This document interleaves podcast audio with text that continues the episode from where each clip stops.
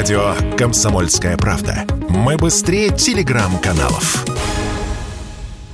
Бывший глава администрации Читы Александр Сапожников, он ушел добровольцем на специальную военную операцию, рассказал, что по ночам на его телефон приходят сообщения с угрозами из Украины. Этим он поделился с обозревателем «Комсомольской правды» Александром Гамовым. Отвечая на вопрос журналиста, откуда недоброжелателям известен номер, бывший сити-менеджер сказал, что однажды неизвестные прислали ему копию паспорта вместе с адресом. Сапожников добавил, что на такие сообщения не отвечает и старается их удалять. А еще бывший мэр рассказал, что сейчас находится на одном из сборных военных пунктов и проходит подготовку на стрельбище.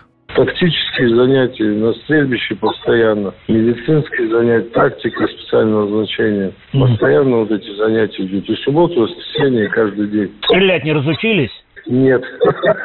Сколько набираете? Автоматы выдали. Хороший новый автомат. У меня весь рожок в цель ушел. То есть даже пристреливать не надо. Александр Сапожников 13 лет отслужил в армии, был десантником, прошел две чеченские войны, с 2019 года работал главой Читы, а несколько дней назад написал заявление на увольнение, чтобы отправиться на помощь участникам спецоперации. Вот как бывший чиновник ответил на вопрос, не удивлен ли он реакцией горожан на его решение стать добровольцем. Говорят, чиновник, молодец. Я не чиновник. Сегодня я чиновник мэра, завтра я солдат. А послезавтра я опять могу быть мэром. Это же жизнь такая у людей. Такое внимание, это прямо порой запереживал.